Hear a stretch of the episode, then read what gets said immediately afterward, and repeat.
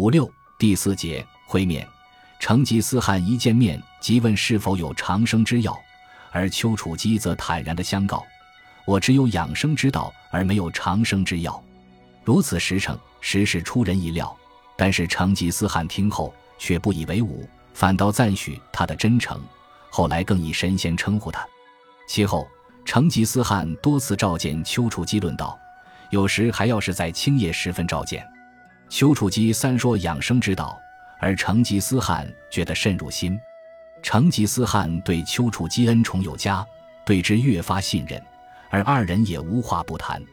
例如在同年十二月二十八日，丘处机辩界打雷一事，成吉劝说成吉思汗要推广孝道。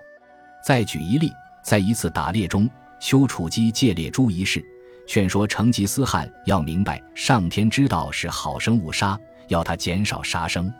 凡此种种，都显示了丘处机是要慢慢的在成吉思汗乃至于他的族人的心田上，种下了一颗仁善的种子。